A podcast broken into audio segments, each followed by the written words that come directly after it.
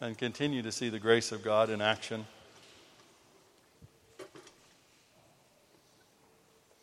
We'll look at two places.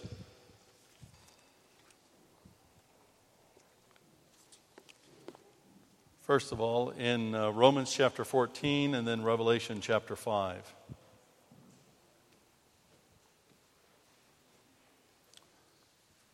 Before we read, let's pray.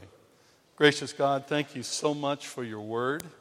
I pray, Lord, that you'd open it up to us now to the glory and honor of our Lord and Savior Jesus Christ.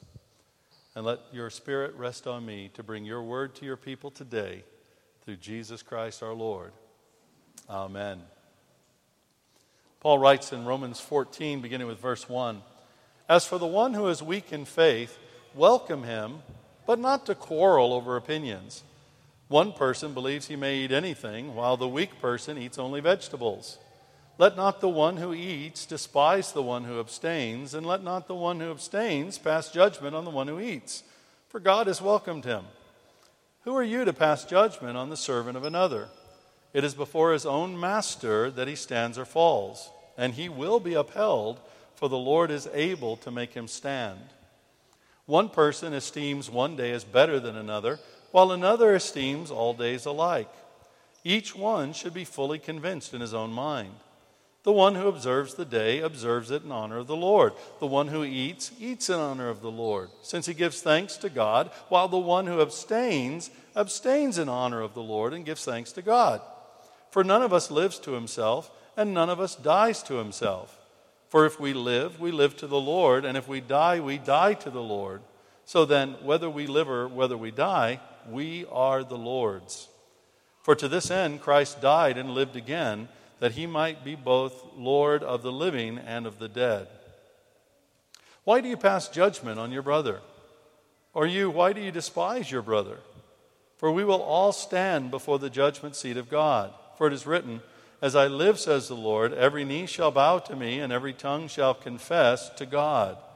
So then, each of us will give an account of himself to God. And then Revelation chapter 5, starting with verse 6 down to verse 10.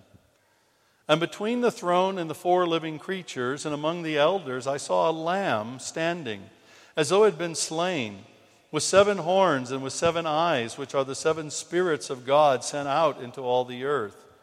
And he went and took the scroll from the right hand of him who was seated on the throne. And when he had taken the scroll, the four living creatures and the 24 elders fell down before the Lamb, each holding a harp and golden bowls full of incense, which are the prayers of the saints. And they sang a new song, saying, Worthy are you to take the scroll and to open its seals, for you were slain, and by your blood you ransomed people for God from every tribe and language and people and nation, and you have made them a kingdom and priests to our God and they shall reign on the earth. May God bless to us this reading from the Holy Word. A number of years ago, this big burly guy went to uh, his local uh, pastor's house because he had heard that the, uh, the pastor's wife was a woman of great charity. Uh, she liked to support worthy causes, and, and so he thought he would go and, and plead on behalf of somebody else. And so, uh, so he went to the, the home uh, of the minister, and his wife entertained him, and, and they were there having a cup of tea. And uh, she said, okay, well, what can I do for you? And, and with tears in his eyes, she said, he said, ma'am, I, am here on behalf of a family uh, in my neighborhood. Uh, this, this, family, they've, they've gone through such a hard time. The, the husband died two years ago, rather tragically, and, uh, and, and left no real means of support for his family. And, now, and, now the, the widow, she, she's been desperately ill for uh, some time now, and, and she's not able to work and, and provide for her family. And, and she has nine children, and, and these, these poor little children, they're, they're, they're so close to starvation. And, and, and, on top of all of this, they're about to lose their home and, and be put out on the streets because they don't have the 400 pounds they need for rent. And the the pastor's wife responded. She said, Oh, that, that, that sounds terrible. It's, it's tragic. Uh, it's so amazing that you would come and, and, and plead on, on their behalf. Uh, can, may I ask you, what, what is your relationship uh, to these people? He said, Oh, I'm sorry, ma'am. I, I'm just their landlord. now, a lot of times, I hear Christians approach God in kind of the same way. Now, we come to God, we cry out to God, we're, we're hungering and thirsting for things for, from God. Uh, and, and what we're, we're saying is, God, you know, uh, I meet my needs, do these things. And even when we're praying for other people, sometimes we're praying for other people on our own behalf. You know, oh God, make my, my wife a more pleasant person to live with. Uh, oh God, make my boss less of a jerk. You know, these kinds of things. And so often, what has happened in our mindset, especially those of us that, that live in the West or from the West, is that our mindset has been shifted so that we begin to see the Christian faith as something that's about me. It's about me getting my needs met. It's, it's my need for salvation. Uh, we, we began, uh, it wasn't always that the, the proclamation of the gospel was about your need for salvation. Uh, many times it was about your response to what Christ has done, uh, and, and salvation was a consequence of that. But sometime in the 50s and 60s, the gospel presentation, particularly in the West, really shifted to say, you're going to you're to burn in hell, things are going to be terrible, so come and get your need for salvation met in Jesus Christ. And what we began to do is we began to reorient the gospel. We began to reorient the message. We began to reorient the kingdom, even, so that it became more and more about meeting my needs or, or fulfilling my wishes or, or having things done by my preferences. And that even came into the lives uh, of many churches. I, know many, many churches that have had church splits over things like the color of the carpeting in the sanctuary, whether or not flags should be placed in the sanctuary. Uh, do you sing hymns or songs or psalms? You know, there are several different uh, Presbyterian denominations up on the Isle of Lewis, many of which have come because of the version of the Psalms that they argued about the, which, which version they should sing. And so we've oriented ourselves to a kind of a consumeristic mentality and mindset and God is, becomes about meeting our needs, and, and we begin to orient things toward ourselves and our own preferences. And we do this rather instinctively, and we do this oftentimes without really reflecting in, on it and really challenging ourselves because we all tend to, to feel that our perception is right.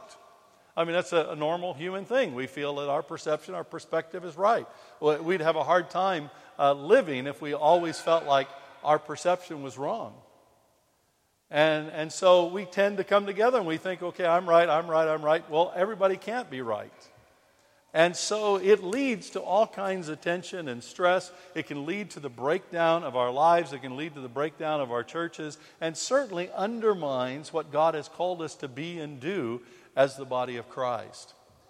And so we need to remind ourselves of who we are and remind ourselves of how we can interact with one another so that we can achieve everything that God has for us. Because ultimately, it's not about us, it's all about Jesus. And we see that central message in that passage from Revelation chapter 5, one of my favorite passages in all of Scripture. They're there, John is seeing the heavenly throne room there unfold, and there's a scroll and this scroll is symbolic of the unfolding of history.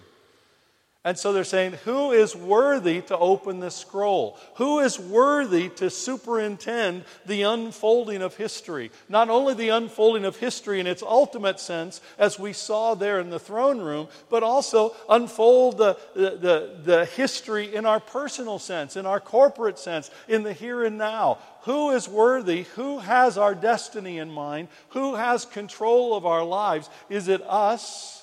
Is it what we do together? Is it a political party? Uh, is it getting the right prime minister in government? Is it getting Trump or Clinton to be the president of the United States? Who is going to unfold the history? Perhaps it's Vladimir Putin that's going to help us to unfold history. Perhaps it's, it's the Israeli prime minister. Who will do this? And the answer is there's only one person who is worthy to take the scroll and open it, whether it's the scroll of ultimate history, the unfolding of our entire destiny, or it's the, the scroll of our personal history or our corporate history together. And that one who is worthy is the Lamb who was slain. He is the one who is the culmination of history. He is the one who superintends the fulfillment of history. He is the one who oversees our personal and corporate destinies, even in the here and now. He is the only one who is worthy. And why is he worthy? Because by his blood, he has redeemed people from every nation and tribe and language group and socioeconomic background and political persuasion and, and hemispheric persuasion, whether you're Western Hemisphere, uh, Eastern Hemisphere, Northern Hemisphere, Southern Hemisphere. It's Jesus who has redeemed us by his blood for a purpose so that we will be a kingdom and priests of God. The purpose of our redemption is so that we will be the kingdom of God here on the earth in the here and now, advancing His loving rulership through what we do and what we say, and so that we will be a people of worship, so that everything we do in our whole lives lead to the glory of God in Jesus Christ. As it says in the Westminster Shorter Confession, the first question what is humanity's chief end? Humanity's chief end is to glorify God and to enjoy Him forever. And that enjoyment is part of His glory. And Jesus is the one who has done that. And the purpose of doing that in this life, the purpose of redeeming all these people so we could be a kingdom and priest to our God, is so that one day we will know how to reign on the earth because one day we will be reigning on the earth. We will reign on the earth. And this is our destiny corporately. This is your destiny individually. God has redeemed you by the blood of Jesus Christ so that you will be part of his people, so you will be a kingdom, a collective kingdom, so that you will be part of the priesthood, the divine priesthood for God, you have been redeemed for this purpose, and this is our existence. It's why we have church. It's why we dedicate children. It's why we do everything that we do, that we would be a kingdom and priest to our God, because we've been redeemed by the blood of our Lord and Savior, Jesus Christ.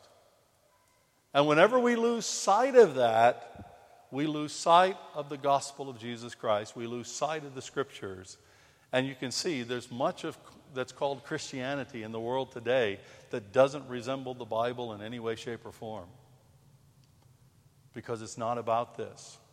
But everything is about this. This is who we are. This is our calling. This is our destiny. And as Jesus takes the scroll of your life, as Jesus takes the scroll of your family, as Jesus takes the scroll of this church and opens it up, he will unfold it so that we will fulfill this destiny to be a kingdom from every nation, language, tribe, and tongue, be a kingdom and priests unto our God.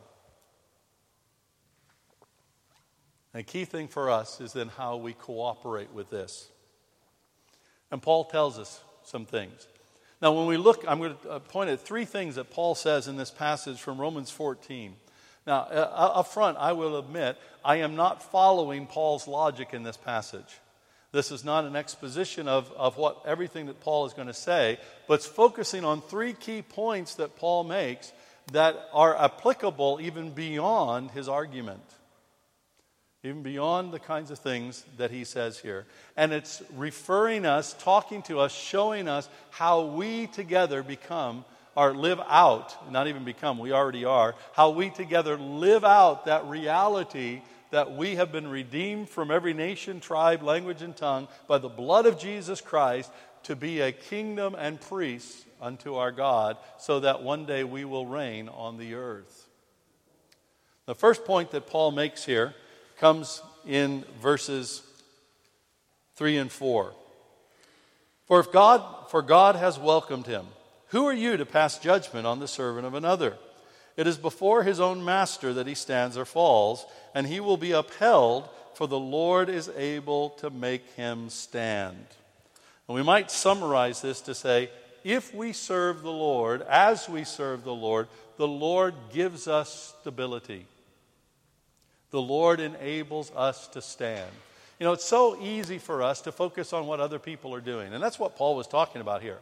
You know, there were some people that were fasting, you know, they might be fasting three, four days a week. And uh, there were other people who were saying, well, I don't think I'm supposed to fast. And there was conflict, you know. People were saying, well, you're not very spiritual if you don't fast. And, and others were saying, well, you're not very spiritual if you think you have to fast in order to be spiritual.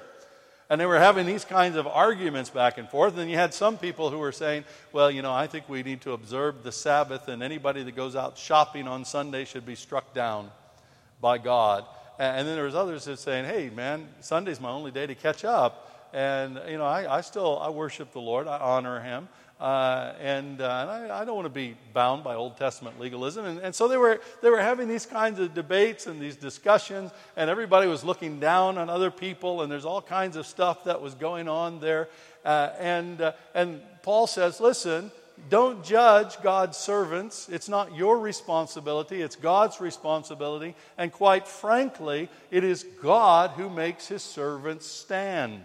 It is God who brings stability to his servants. So much of our lives as Christians uh, is lived out with us trying to bring security to ourselves. You know, see it all the time where we think, you know, I, the only way I can have stability in my life, the only way I can have, have, have a certain strong foundation is if I put it in myself. You know, so for some people it's hard work. If I just work hard enough and I do enough stuff, then I will be stable in my life. Now, for other people, it's making a lot of money and saving every penny that they can possibly save. Uh, for some people, it's making sure that things around them don't change. And I don't want the church to change. I don't want the, uh, uh, my family to change. I don't want anything in life to change. Now, there's an old story about a light bulb in the church that had burned out. And someone said, Hey, we need to change that light bulb. And another person said, Hey, what are you talking about changing that light bulb? My grandma gave that light bulb. Uh, we try so much to bring stability. I've seen pastors do this.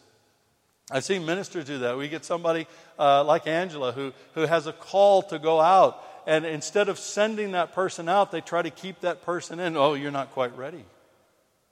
Well, Angela, didn't I tell you about the Methodists? Pretty dodgy. Uh, I tell you. You know, and, and a lot of times the attitude is not for the person's stability. It is not for that person's security. It's because I don't want to lose a member. I don't want to lose a tithe. Uh, I don't want to lose the support of this person. You know, Angela's the only person in the church that likes me. So if, if she goes, then everybody else is going to be against me. Know, and, and what are we doing? We're working for our own stability. We're working for our own standing. And if you have to promote your own standing, you're going to walk into sin every single time. If you are looking to promote your own stability, you will walk into sin every single time. We must understand as we are a kingdom and priests unto our God, that it is the Lord who gives us stability. And as long as we orient our lives toward Him, as long as we see our lives as serving our Father God as His sons, not as His, not, not as His miserable servants, but as His joyful sons, as we orient ourselves in this way, God will give us stability. Not only individually, but also corporately. And we have to have that conviction because, frankly, we'll go through times of great turbulence where we feel like everything is unstable around us. We'll go through times of crisis. We'll go through times of pain. We'll go through times of difficulty where we're tempted to take control of the rudder of the ship instead of allowing the captain of the ship, Jesus Christ, to take control. We will go through times where we're tempted to seize the scroll from Jesus rather than allowing Jesus to open the scroll himself. And whenever that happens, we're not fulfilling our destiny as a kingdom and priests unto our God. Then Paul goes on and says another thing. A few verses down, verse, uh, starting verse 7. For none of us lives to himself, and none of us dies to himself. For if we live, we live to the Lord, and if we die, we die to the Lord. So then, whether we live or whether we die, we are the Lord's. For to this end Christ died and lived again, that he might be Lord both of the dead and of the living. You can summarize this by saying, We are the Lord's. This is why Christ died and rose again. We were created for Christ. Christ was not created for us. We belong to Jesus. Everything we are, everything we have. You know, so easy for us in English, and it's not necessarily bad. You know, I'm not against this, where people say, my church, my wife, my kids, my job, my money, my house, my car, my this, that, or the other thing. Now, there's a certain degree where that's okay. I mean, I'm not against people talking about City Temple being my church. Uh, I, have heard some people just kind of go over the top on this. You know, say that's always sin. No, that's not always sin. But what happens is, because of the nature of language to shape the way we think, if we're constantly doing that and saying that and declaring that, we start to believe that it actually belongs to me. That my life is mine.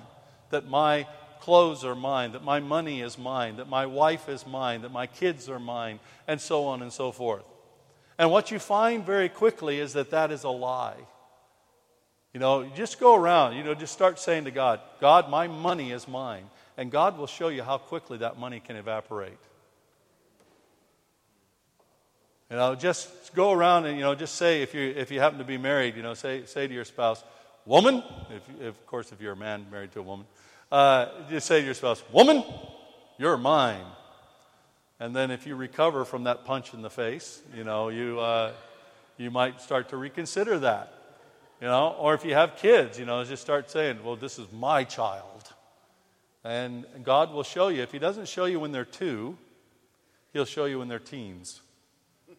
That these children do not belong to you. The message here from Paul is that whether we live or whether we die, every part of our life, every part of our existence as the people of God belongs to the Lord. We are the Lord's. We are not our own. It's not about us. It's not about our choices. It's not about our desires. It's not about our wishes. It's not about our wants. It's about the Lord's. We belong to Jesus.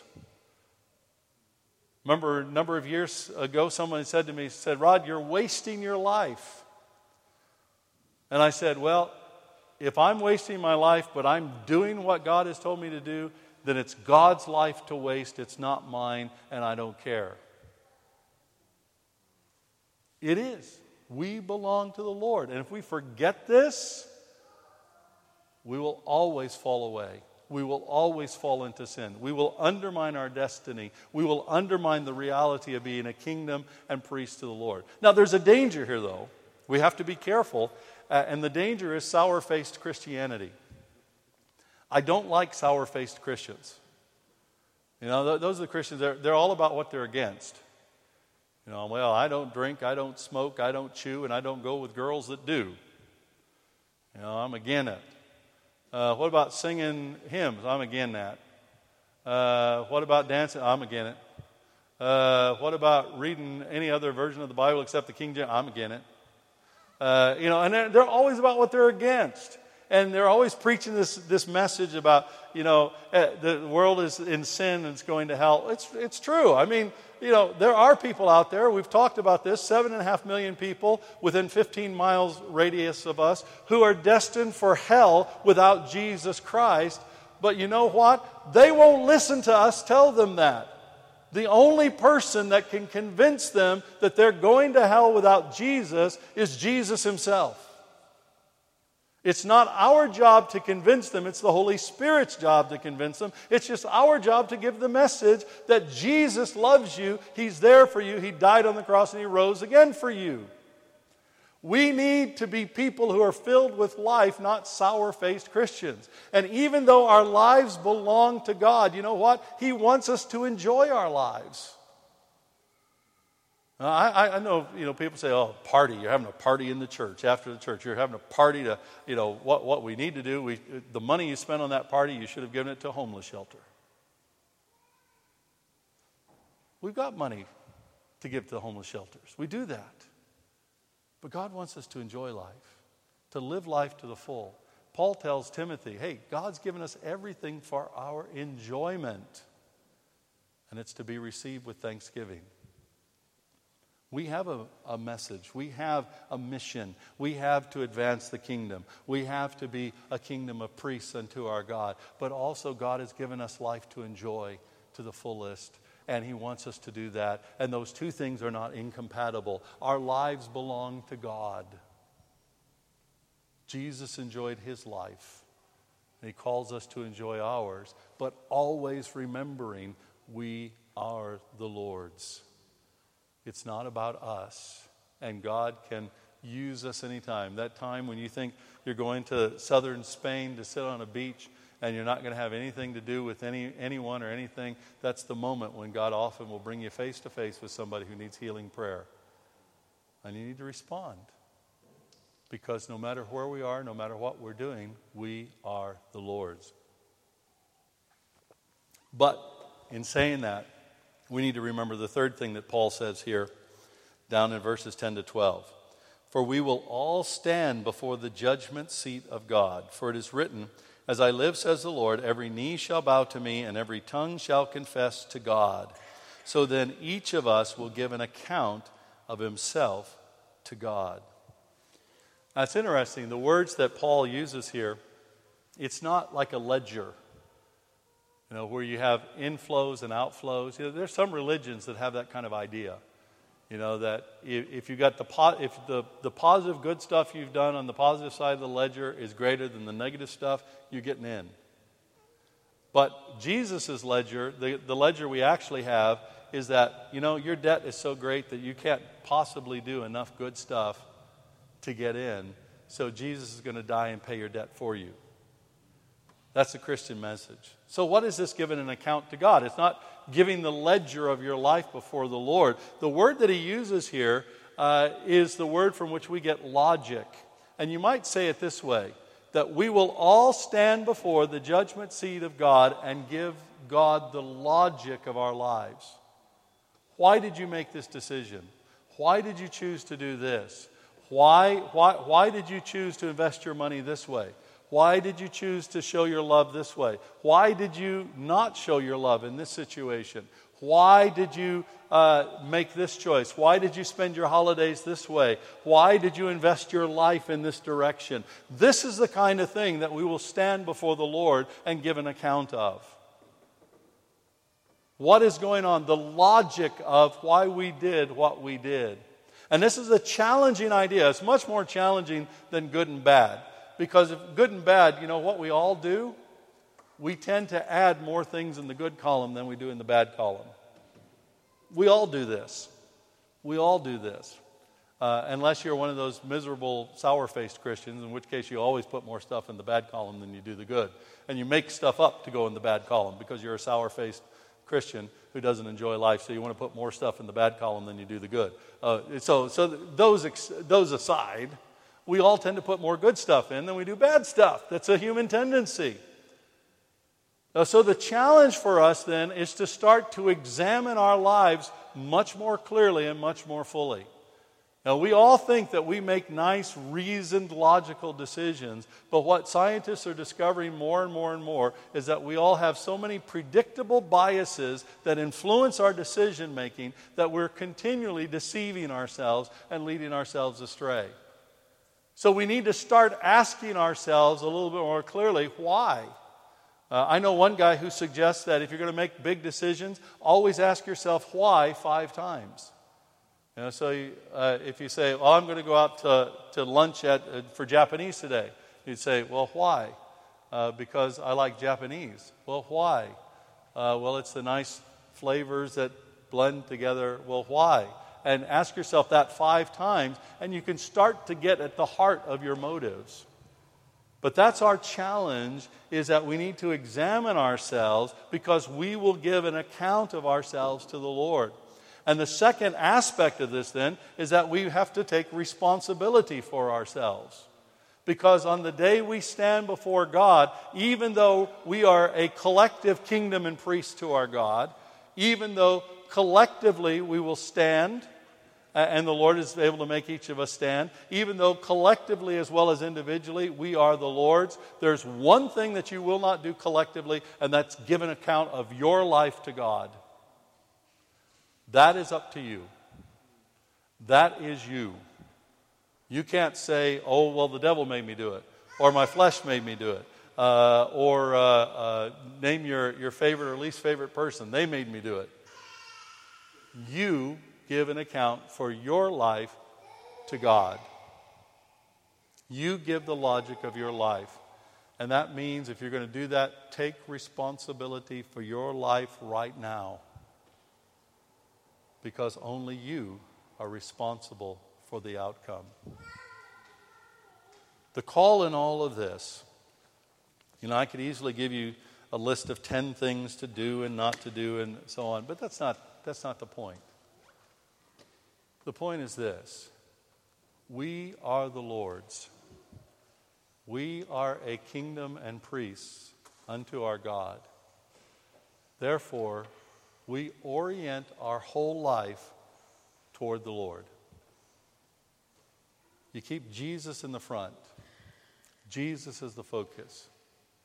Remember, it's all about Jesus, it's for Jesus' glory. It's Jesus who inaugurated the kingdom, it's Jesus who is the king.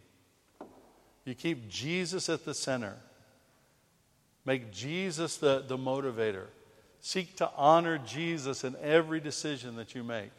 Make it about Jesus, not about you, not about your preferences. Make it about Jesus.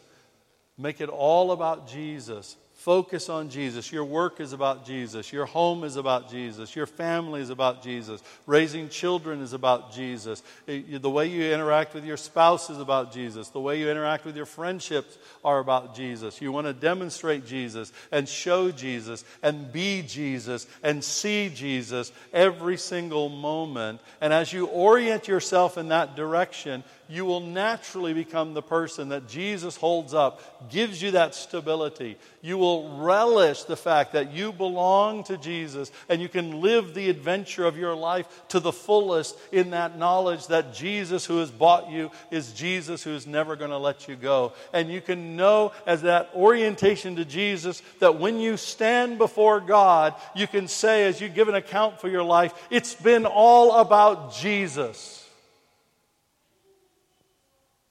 and the heavens will rejoice, and your destiny will unfold to the glory of God in Jesus Christ. Let's pray. Jesus, we love you. Jesus, we know it's all about you. It's about your glory. It's about your mercy. It's about your grace.